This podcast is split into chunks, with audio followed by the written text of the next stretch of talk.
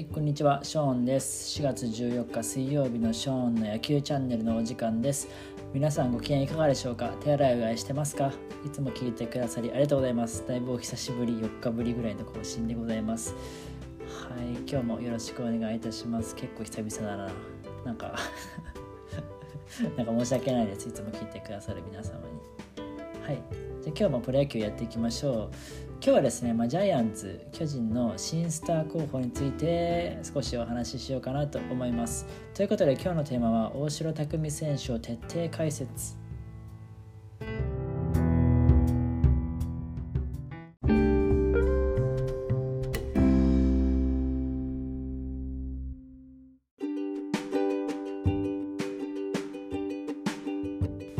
はいということでですねあのジャイアンツのえーキャッチャーのですね大城卓三選手を徹底解説していこうと思います。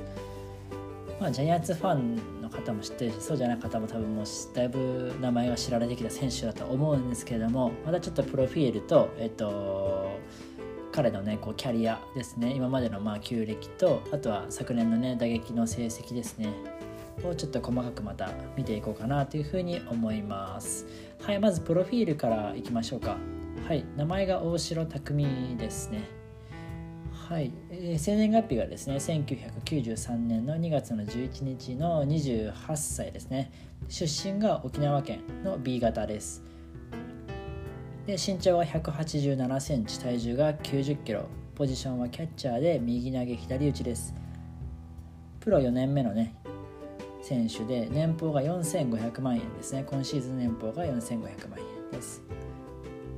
で経歴なんですけども高校がね神奈川の東海大相模高校から東海大学。で大学卒業後は社会人のね NTT 西日本に、えー入社しまして2017年のね17年のドラフト第3位でね、えー巨人から指名を受けて入団しています。巨人でのキャリアはね2018年からというふうになっていますね。でプロ初出場がこの1年目のね、えー、と開幕戦のね阪神戦3月30日2018年の3月30日にプロ初出場を果たしております。でえっと、代表歴ですね日本代表歴なんですけどもプロでの代表歴はなくてですねまあ社会人の方で代表歴が、えーありますね。全日本に選ばれた代表歴があります。で、えっと、プロ野球でのね獲得タイトルということで、えー昨シーズンですね2020年シーズンですねキャッチャーとして、まあ、ベストナインをね獲得をしております。で大城選手のね小学から小学校から高校時代はまずね、えーお話ししていきたいと思います。野球を始めたのはね8歳の頃でお兄さんがいる2つ上だったかな。お兄さんがいるんですけどそのお兄さんの影響で野球を始めました。で、えっと、中学時代はですねあの大谷昭彦氏ですね。大谷昭彦えーっと今でいう DNA 横浜ですね。横浜とかで活躍したキャッチャーでえっと横浜の監督とかもやっていた大谷昭彦さんが名誉監督をね務める大谷ベースボールクラブに所属していました。で一学年上にですね、えっと、今西部にいる山川穂高選手がねいましたね。で、えっと、中学校までは、えっと、沖縄で育って、えっと、高校からですね、えっと、神奈川のね強豪の東海大相模高校に進学しています。でちなみにこの大城選手なんですけども双子なんですよね。でもう一人健二さんっていう人がいて健二さんとね共に、えー東海大相模高校に、えー進学しています。でね東海大相模高校の時はね2年生の時からレギュラーを獲得しまして3年生の夏の甲子園ではですね正捕手としてあの元阪神の一二三慎太さんとねバッテリーを組んで準優勝しています。で双子の健二さんもねファーストで出場していましたね。でまあ甲子園準優勝だったんですけれども、えー、と決勝でね対戦した相手が沖縄の江南高校でしたね、まあ、皆さんも多分知ってるとは思うんですけどね。その時の沖縄高校江南高校のエースが今、もともとソフトバンクにいた、えー、と島袋投手。今ね江南高校に戻ってるんですけども、えー指導者としてね戻ってるんですけども、まあ、島袋投手がねかなり当時はすごかったですからね。島袋投手とか今のオリックスにいる大城浩二選手とかが決勝戦の相手でね戦ったっていう感じです。そしてですねあの東海大相模高校時代のね一学年下の学年ですね。一学年下に、えっと、今、えー横浜 d n a にいます田中俊太選手とあと今中日にいる渡辺勝選手。あと今ロッテにいるね、えっと菅野、えー剛選手がいました。かなりこう見てもねタレント揃いのあのチームだったなっていうふうに思います。ね、まあだから結構うん同僚とか、うん、後輩とかに、えー、プロ野球に進んだ選手たくさんいるんだなっていうようなそんな感じですよね。ちなみに東海大学の時もね、あのー、今巨人にいるあのピッチャーの名前が飛んじゃった、えー、あそうそうそう。中川投手ね。あのリリーフ左腕の中川投手と,、えーと、同部屋だったっていうふうにね。いうお話もあるのですごいなんか、まあ、東海大学と巨人で結構あのパイプというかそういうのが多分あると思うんですけれどもよりねなんかそんな感じですよね。世界は広狭い広じゃないです世界は狭いなみたいなそんな印象を受けますよね。はい、で大学から社会人ですね、こちらね、大学から社会人は、えーと、東海東海大学で、ね、進学しています。で、4年生の時にね、全日本大学野球選手権で4番打者として優勝に貢献しまして、えー、最高主勲章選手を獲得しました。で大学リーグで、ね、通算成績は48試合に出場して打率が4割5厘かなりのハイアベレージをマークしています。で東海大学卒業後は社会人の NTT 西日本に入社して社会人の、ね、日本代表に選出されています。で2017年のドラフト会議で読売ジャイアンツに3位指名され入団しました。でこれまでがね社会人までの大城選手のキャリアですね。でプロ野球のキャリアはここからですね。1年目の2018年はですね先ほどもお伝えしたように開幕戦でね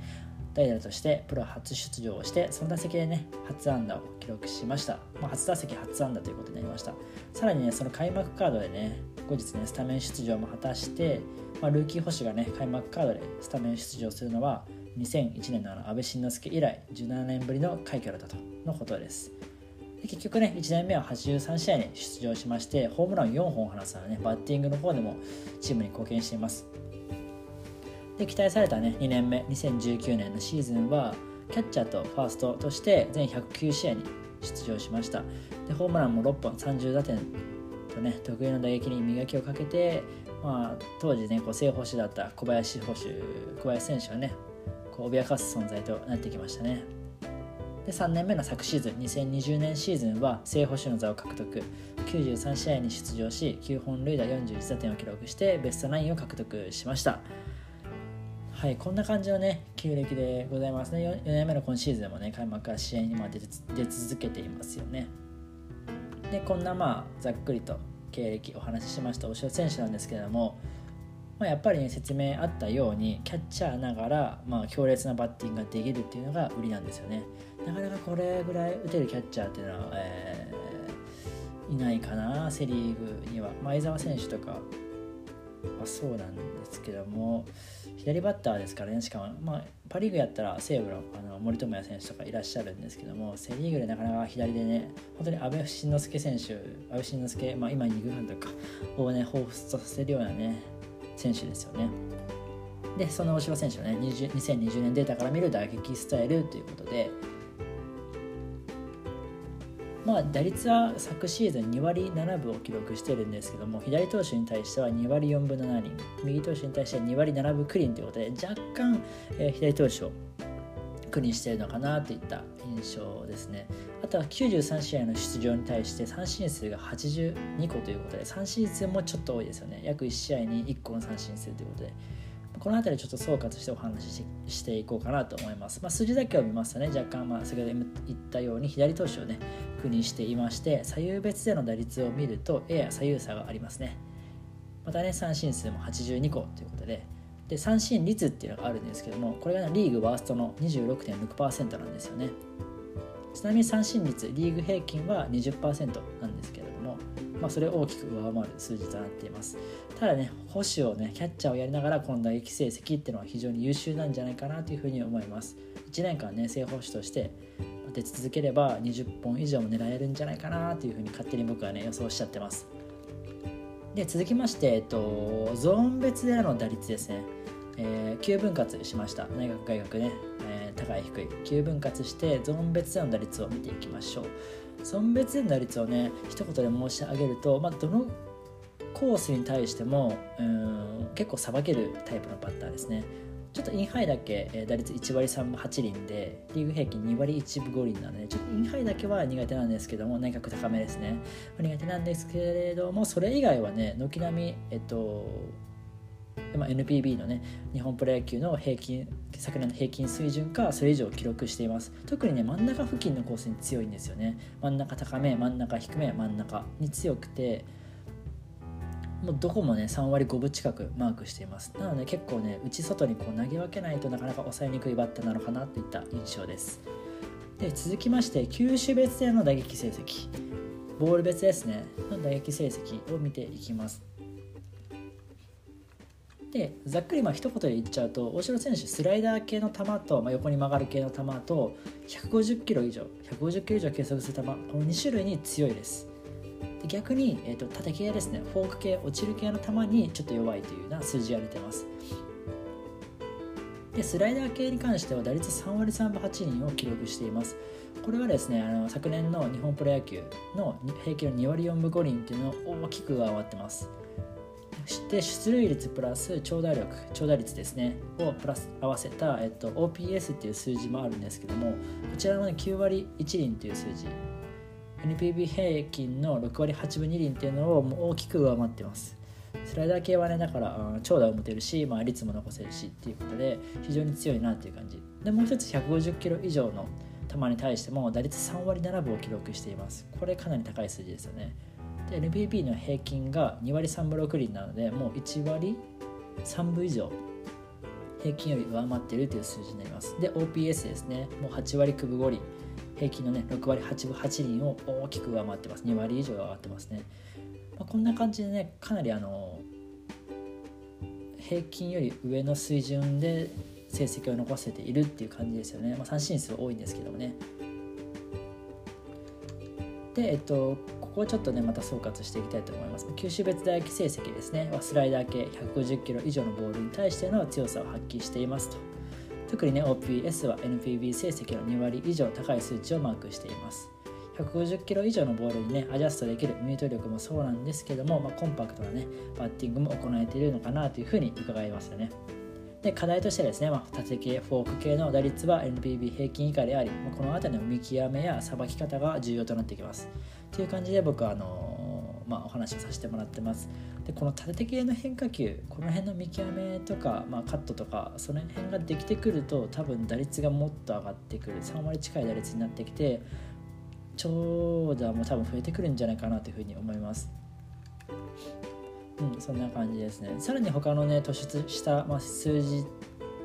からちょっと見ていこうかなと思うんですけどもこの選手、まあ、三振多いよっていうお話ししたんですけどもあとまあ相反する記録というか初球スイング率っていうのがあるんですけどもそれがですね NPB 平均26.3%なんですけども大城選手は 31.5%5% 以上高いんですよね。本当に積極的に初球から振っていけるようなバッターなんですよね。なんでまあどっちかというと追い込まれる前にもうガンガンこう打っていきたいところですよね。なんですガンガンこう打っていけるようになるともう彼のペースに持っていけるような感じですよね。なんでピッチャーからしてみたらまあ際どいコースをこう初球からついていかないと追い込む前に打たれちゃうっていうそんな感じなのかなというふうに思います。なんでまあ非常にいいバッターっていうことが分かりましたね。三振数多いにもかかわらずいいバッターっていうのが分かりました。で今シーズンですねここまで17試合に出場しまして三振数が7個かな。なんで昨年はね1試合に約1個ぐらいとか言ってたんですけど今シーズンまだ2試合に2試合か3試合に1個しか三振しないような感じなので非常にあのここまでは三振だけ見れば、えっと、いい数字なんじゃないかなと思いますここから多分疲れとかそういうのが出てくると、まあ、増えてきたりとか打率落としちゃったりとか、まあ、出てくるとは思うんですけども、まあ、ぜひ1年通してちょっと使ってほしい選手だなというふうに思います多分1年通して使えばもうリーグ代表するキャッチャーになることは間違いないので新しい多分巨人のスター、まあ、岡本選手とかと一緒にこう盛り上げていくんじゃないかなというふうに思います。